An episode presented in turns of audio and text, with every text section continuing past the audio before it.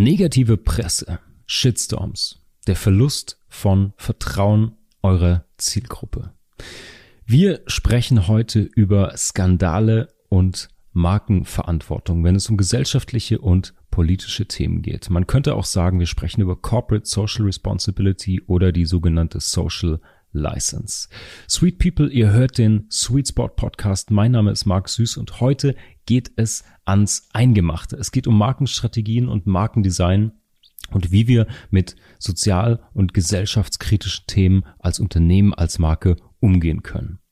Ihr kriegt es sicher immer wieder mit, dass Marken in der Presse sind und Opfer von Shitstorms werden, weil sie Erwartungen der Zielgruppen enttäuschen, weil sie sich politisch nicht korrekt oder sich zu sozialkritischen Themen nicht richtig verhalten. Wir besprechen heute einige Beispiele. Das aktuellste davon ist sicher die UEFA, die sich bei der gerade abgeschlossenen EM geweigert hat, das Münchner Allianz Arena Stadion in Regenbogenfarben zu beleuchten. Und das ist nur einer von vielen Skandalen, die dafür sorgen, dass es nicht nur wirtschaftliche Konsequenzen für das Unternehmen hat, sondern dass Menschen die Marke massiv kritisieren und auch das Vertrauen verlieren. Deswegen schauen wir uns heute an, was führt eigentlich zu solchen Skandalen und wie kann man als Marke das vermeiden oder besser noch vorbeugen. Wir sprechen über Corporate Social Responsibility, Brand Strategy und Brand Design heute im Deep Dive. Mit meinem Design- und Medienunternehmen Sweet Spot Studio unterstütze ich Marken dabei, ihre einzigartige Positionierung, also ihren Sweet Spot, zu finden.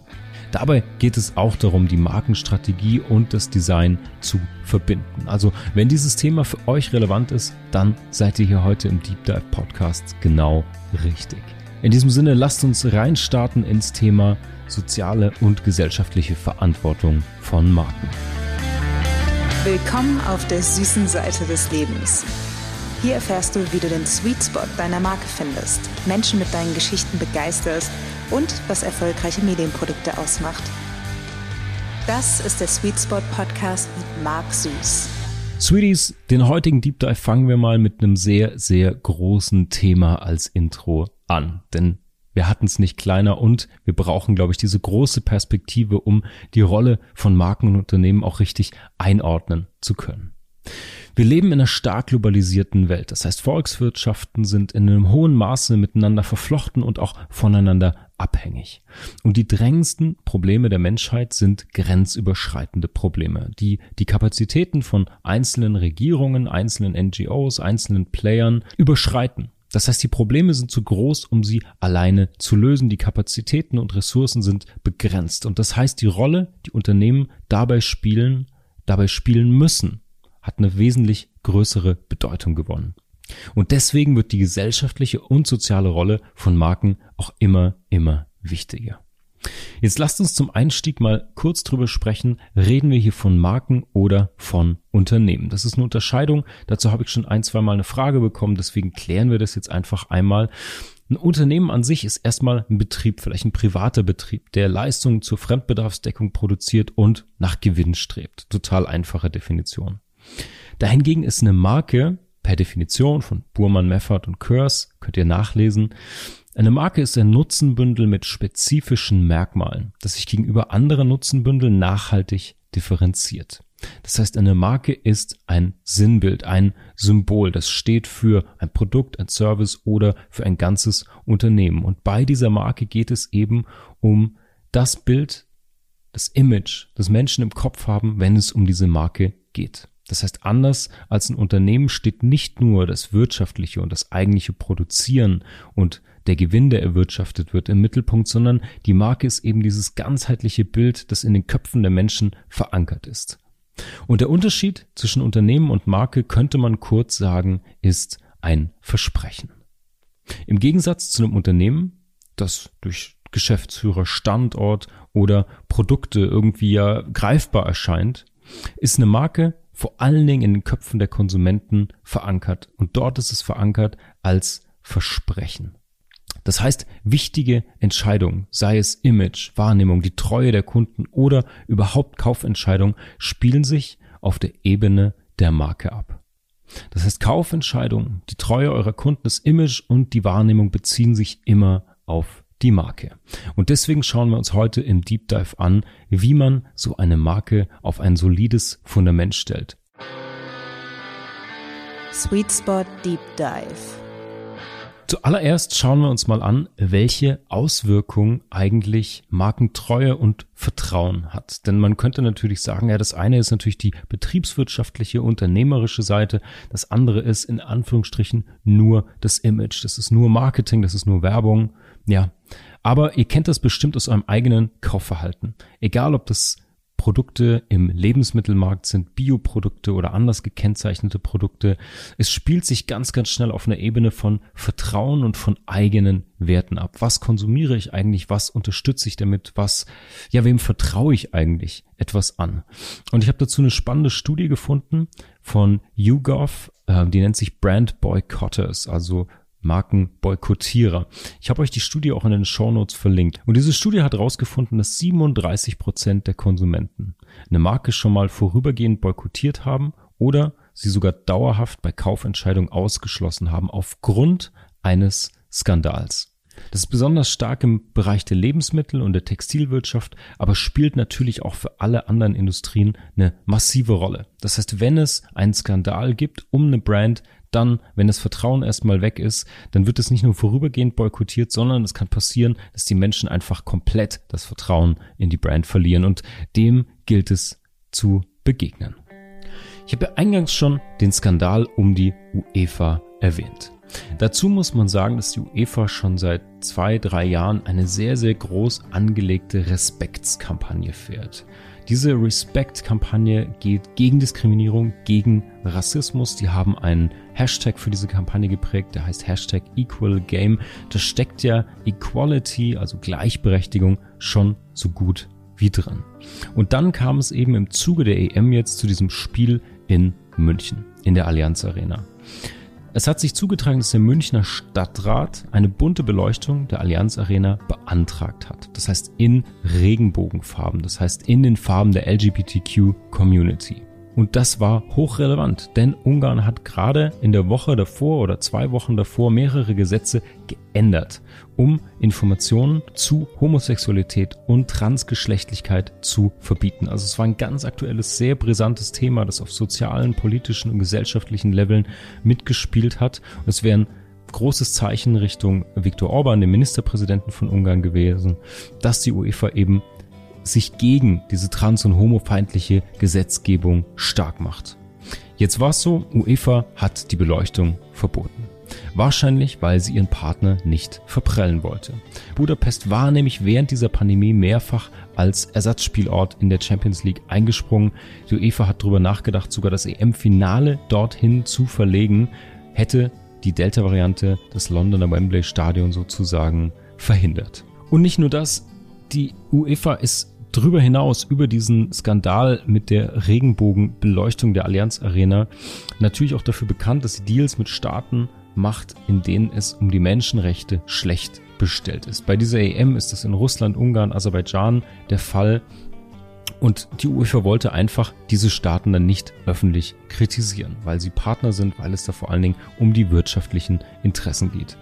Und da seht ihr eigentlich ganz gut an diesem Beispiel, wie auf der einen Seite die unternehmerische Seite der UEFA, also die Planung der Spiele, vor allen Dingen die wirtschaftlichen Interessen und das Image, die Markenwerte auf der einen Seite Respect und die Respect-Kampagne gegen Diskriminierung, gegen Rassismus, für Equality und diese Wirtschaftsinteressen massiv auseinandergelaufen sind. Ich glaube, wir werden das Gleiche in dem nächsten Jahr wiedersehen, denn da geht es mit der FIFA zur Fußball-WM nach Katar und diese sind seit Vergabe vor zehn Jahren eigentlich schon massiv in der Kritik wegen Menschenrechtsverletzungen. Laut Bericht des Guardian sind da mindestens schon 6500 Arbeitsmigranten infolge von mangelhafter Arbeitsschutzmaßnahmen, zum Beispiel beim Bau von Stadien, ums Leben gekommen. Das heißt, es ist hochrelevant, so wie die UEFA jetzt handelt, das, was jetzt passiert aus Sicht der Fans, aus Sicht der Öffentlichkeit, kann oder wird sich vielleicht nächstes Jahr mit der FIFA und der WM wiederholen. Das war natürlich ein brandheißes, ganz aktuelles Thema. Wenn man sich umschaut, es gibt auch kleinere Beispiele, die uns immer wieder begegnen. Wir kennen das noch von missglückten Modeshootings oder gerade ganz aktuell zwei Beispiele, die mich auch ein bisschen umgetrieben haben in den letzten Wochen. Apple und andere Smartphone-Hersteller sprechen gerade ganz viel über Privatsphäre. Ähm, sie machen Posterkampagnen dazu, Werbeclips und so weiter. Und das nachdem gehackte und geleakte iCloud-Speicherdienste ja eigentlich die ganzen letzten Jahre immer wieder für Skandale gesorgt haben. Das gleiche passiert mit sozialen Netzwerken. Das gleiche ist vor einigen Jahren auch schon mit WhatsApp passiert. Nach den ganzen Datenleaks kam eine End-to-End-Encryption und die große Kampagne dagegen. Da ist natürlich immer die Frage, wie wirkt sich das im Nachgang aus? Wie sehr wird das Vertrauen auch zurückgewonnen? Auf einem auf einer noch weiteren Ebene sozusagen ein Level drüber kann man das, glaube ich, gerade ganz gut verfolgen mit dem Billionaire Space Race, wie es genannt wird. Elon Musk, Jeff Bezos und Richard Branson liefern sich ja gerade ein Wettrüsten oder ein Wettrennen ins All. Und auch ihnen als ganz starke Führungspersönlichkeiten, als Personenmarke, die hinter internationalen Riesenunternehmen stehen, wird natürlich jetzt auch etwas vorgeworfen. Ähm, nicht das Rennen ins All selbst ist das Problem, sondern hier geht es eher darum, wie setzen Sie eigentlich Ihr Kapital ein und worin investieren Sie, wie nutzen Sie das Kapital, das Ihnen zur Verfügung steht bei den aktuellen Notsituationen, die gerade herrschen, sei es Covid, sei es Umweltkatastrophen, sei es Hungerprobleme, die wir haben. Das waren jetzt nur ein paar aktuelle Beispiele, um euch gedanklich so ein bisschen mit auf die Reise zu nehmen. Das können ganz einfache Marketingkampagnen sein, um mit Problemen umzugehen, wie das bei Apple zum Beispiel in der Privatsphäre der Fall ist. Das können sehr, sehr öffentliche Skandale sein, wie das mit der UEFA gerade stattfand. Oder das können tatsächlich auch ganz gesellschaftliche große Themen sein, in die Zukunftsperspektive zu schauen. Was machen denn die Köpfe von globalen Unternehmen die jede Menge Ressourcen haben, was machen die mit ihren Ressourcen? Welche Werte verfolgen die? Für welche gesellschaftlichen und sozialen Veränderungen stehen die ein und worin investieren sie selbst sozusagen? Aber wir wollen das jetzt ja nicht politisch betrachten, sondern aus Markensicht. Was können Unternehmerinnen und Kreative daraus lernen und vor allen Dingen, wie beugt man dem Ganzen vor? Lasst uns damit starten. Solche großen Entscheidungen werden bestimmt nicht tagesaktuell getroffen. Man reagiert dann nicht auf Basis von Shitstorms oder Hashtags, nicht mal auf Basis von Kampagnen oder einer Marketingstrategie, die ja auch ein- oder zweijährig entschieden wird. Solche Entscheidungen werden beim Aufbau oder beim Redesign einer Marke getroffen, denn hier geht es um ganz, ganz grundlegende Entscheidungen. Lasst mich das euch anhand von einem Beispiel erklären. Das ist so eine Art Hochhausmodell. Kennt ihr bestimmt, es gibt ja dieses Eisbergmodell mit der kleinen Spitze, die sichtbar ist über der Wasseroberfläche und drunter sich ganz, ganz viel verbirgt unter der Wasseroberfläche. Wir machen das heute mal mit einem Hochhausmodell. Wenn ich euch jetzt frage, ihr fangt auf einer Plattenwiese an, wie fangt ihr an, das Hochhaus zu bauen? Fangt ihr mit dem Erdgeschoss an, stapelt dann Stockwerke drauf, das wäre leider falsch. Nein, es geht erstmal in die Tiefe. Ihr braucht ein solides Fundament. Wenn wir das auf starke Marken übertragen, dann geht es ganz konkret um vier Elemente, die wir erstmal verankern müssen. Ein starkes Fundament für die Marke bauen, die sogenannte Brand Strategy. Und diese vier Elemente sind Purpose, Vision, Mission und Values. Wenn wir mit dem ersten anfangen, dem Purpose, also dem Zweck der Marke, dann geht es um die Philosophie. Warum tut ihr das, was ihr tut mit eurer Marke? Das heißt ganz langfristig und auch verwurzelt. Was ist die Philosophie von eurem Unternehmen? Wofür steht ihr eigentlich? Der zweite Punkt ist die Vision. Da geht es um ein Commitment. Was wollt ihr eigentlich erreichen? Hier geht es um langfristige Ziele. Wo sehen wir uns in fünf, in zehn, in 20 Jahren? Was, wenn wir so wollen, ist sozusagen auch unsere, unsere Legacy. Was wollen wir hinterlassen? Die Mission ist natürlich, wie sieht zukünftige Marke aus? Wie wollen wir das erreichen, was wir uns vorgenommen haben? Und ganz zuletzt der vierte, das vierte Element im Fundament eurer Brand Strategy sind natürlich die Values, die Werte. Da stehen eure Überzeugungen drin. Tun wir das, woran wir auch glauben? Sind wir uns einig, woran wir glauben, für welche Werte wir stehen und auch wie wir die verfolgen? Und auf diesen vier Elementen baut ihr dann erst auf. Das ist das Fundament, sozusagen das unsichtbare, die unsichtbare Hälfte eurer Marke und darauf könnt ihr in der sichtbaren Hälfte aufbauen mit dem ganzen Thema Brand Design. Dazu gehört dann die Visual Identity, das Logo, das Corporate Design, das ganze Thema Kommunikation, Marketing und auch Kampagnen, die ihr fahrt. Das heißt, dieses Bild des Hochhauses fand ich ziemlich griffig. Das wollte ich euch jetzt nochmal mit an die Hand geben, so als ganz grundlegende Verortung, weil wir sehen immer diese Shitstorms, wir sehen immer diese Probleme. Manchmal gibt es dann auch die Sorge von Unternehmen, wenn die überhaupt mit Social Media starten. Hm, was machen wir denn eigentlich, wenn Negativkommentare kommen? Wie würden wir denn mit einem Shitstorm umgehen. Und deswegen die ganz grundlegende wichtige Entscheidung ist, das macht man nicht tagesaktuell, das macht ihr nicht mal monats- oder quartalsaktuell, das muss ganz tief in eurer Marke verwurzelt sein. Wenn ihr jetzt Gründer, Startup-Gründerin seid, gerade was aufbaut, könnt ihr das natürlich gleich mitdenken, mitplanen. Aber auch wenn ihr schon etabliertes Unternehmen seid und dieses Fundament noch nicht habt, dann lohnt es sich immer reinzuschauen, zu re-evaluieren und nochmal genauer hinzuschauen, wie bauen wir unser Fundament aus. Bei bestehenden lange am Markt etablierten Unternehmen sind diese Werte und diese ganzen Missionen und Visionen da, die sind oft nur nicht sauber formuliert. Das ist zum Beispiel was, was ich mit dem Sweet Spot Studio sehr, sehr oft mache entweder Gründungen begleiten, von Anfang an eine saubere Brand Strategy aufzustellen, auf der dann erst das Design folgt oder eben auch mit etablierteren Unternehmen wirklich nochmal zu sagen, okay, wir setzen die Strategie nochmal sauber auf, damit die A transparent ist, damit wir die auch sauber nach außen kommunizieren können und vor allen Dingen auch sauber nach innen kommunizieren. Denn diese vier Elemente Purpose, Vision, Mission und Values, die spielen natürlich auch nach innen mit der Identifikation, der Sinnstiftung auch ja, und auch der Treue von Mitarbeitenden eine ganz, ganz große Rolle, weil ihr denen ja sozusagen auch eine Vision damit an die Hand gibt. Jetzt fragt ihr euch vielleicht, okay, Marc, habe ich verstanden, ich bin Unternehmerin, ich bin Gründerin, aber wie genau formuliere ich jetzt eigentlich dieses Fundament? Wie komme ich auf die Philosophie? Wie kann ich meine Werte oder mein Commitment eigentlich sauber in Worte fassen, auch anschlussfähig machen? Und ich möchte euch dazu gerne ein Modell, einen Denkansatz vorstellen. Das nennt sich Corporate Social Responsibility, auch Corporate Citizenship genannt. Corporate Social Responsibility bedeutet, dass ein Unternehmen im Rahmen von seinen Geschäftstätigkeiten auf eine Art und Weise agiert, die der Gesellschaft und vielleicht der Umwelt oder den Menschen auch nützt, anstatt sie negativ zu beeinflussen. Klingt trivial, ist aber hochrelevant. Das heißt, durch Corporate Social Responsibility Programme, Philanthropie, ehrenamtliches Engagement und so weiter und so fort können Unternehmen wirklich auch der Gesellschaft helfen und gleichzeitig ihre Marke stärken. Und die Benefits von diesem Engagement sind relativ klar. Zum einen bekommt ihr, wie der Name schon sagt, eben gesellschaftlich und sozial auch die Anerkennung und sozusagen die Erlaubnis der People, eure, eure Unternehmung zu verfolgen, mehr Sympathie, auch mehr, mehr Freiheiten. Das stärkt das Image bei euren Kunden und wie ich gerade schon erwähnt habe, es gibt vor allen Dingen eine stärkere Bindung zwischen den Mitarbeitenden und eurer Marke selbst. Ich habe zu dem ganzen Thema Corporate Social Responsibility 2016 zusammen mit Pete Hausberg ein Paper veröffentlicht im Communication Director. Das verlinke ich euch nochmal in den Show Notes. Da geht es unter anderem um WhatsApp, um Social Media. Es geht vor allen Dingen um die Frage, wie spielt sich denn Corporate Social Responsibility im digitalen Raum ab. Also wenn wir sozusagen lokale Werte, lokale Wertvorstellungen haben und gleichzeitig eine globale digitalisierte Brand haben. Wie lässt sich das zusammenbringen eigentlich?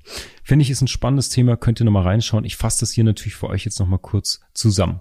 Ein Konzept, das wir dabei eingeführt haben, ist die Social License to Operate. Das ist ein nützliches Konzept manche sagen sogar nützlicher als die Corporate Social Responsibility, weil diese Social License von jedem Unternehmen verlangt, dass es bei den Aktivitäten die Rechte aller Menschen in jeder Gemeinschaft respektiert. Das heißt, diese Social License wird nicht vom Unternehmen umgesetzt, sondern die wird euch als Unternehmen, als Marke sozusagen erteilt von den Menschen vor Ort, von euren Kunden. Das heißt, die soziale Lizenz bezieht sich in allererster Linie auf eine anhaltende Akzeptanz von euren Geschäftspraktiken, von Betriebsabläufen eures Unternehmens oder eurer Branche durch Mitarbeiter, durch Stakeholder und vor allen Dingen durch die allgemeine Öffentlichkeit. Es gibt da einige ganz gute Beispiele dazu.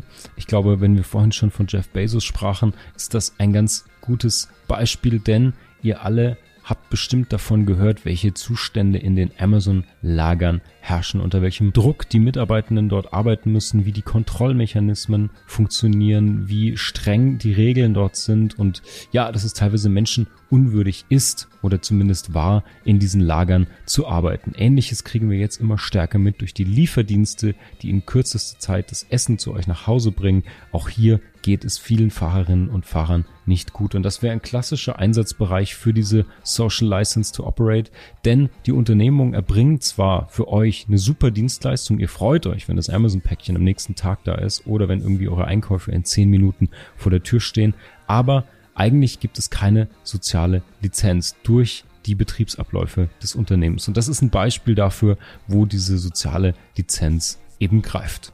Ich habe es gerade schon erwähnt, das Spannende ist, dass diese Social License to Operate vor allen Dingen auch in digitalen Märkten relevant ist. Diese soziale Lizenz hat einen lokalen Charakter, weil jede Unternehmung natürlich auf lokal verwurzelte Werte und Normen aufbauen muss. Das heißt, ihr müsst eure Marke sozusagen, wenn ihr global tätig seid, global aufstellen und trotzdem mit lokal verwurzelten Werten matchen. Es würde jetzt ausarten, wenn ich euch das ganze Paper, das wir da geschrieben haben, hier zusammenfasse oder runterlese. Ich will euch hier kurz das Management Summary geben, ein paar Stichpunkte, über die ihr nachdenken könnt. Wenn ihr euch dann mit dem Thema auseinandersetzt, würde ich euch sowieso empfehlen, das ganze Paper zu lesen, euch tiefer mit diesem Thema auseinanderzusetzen.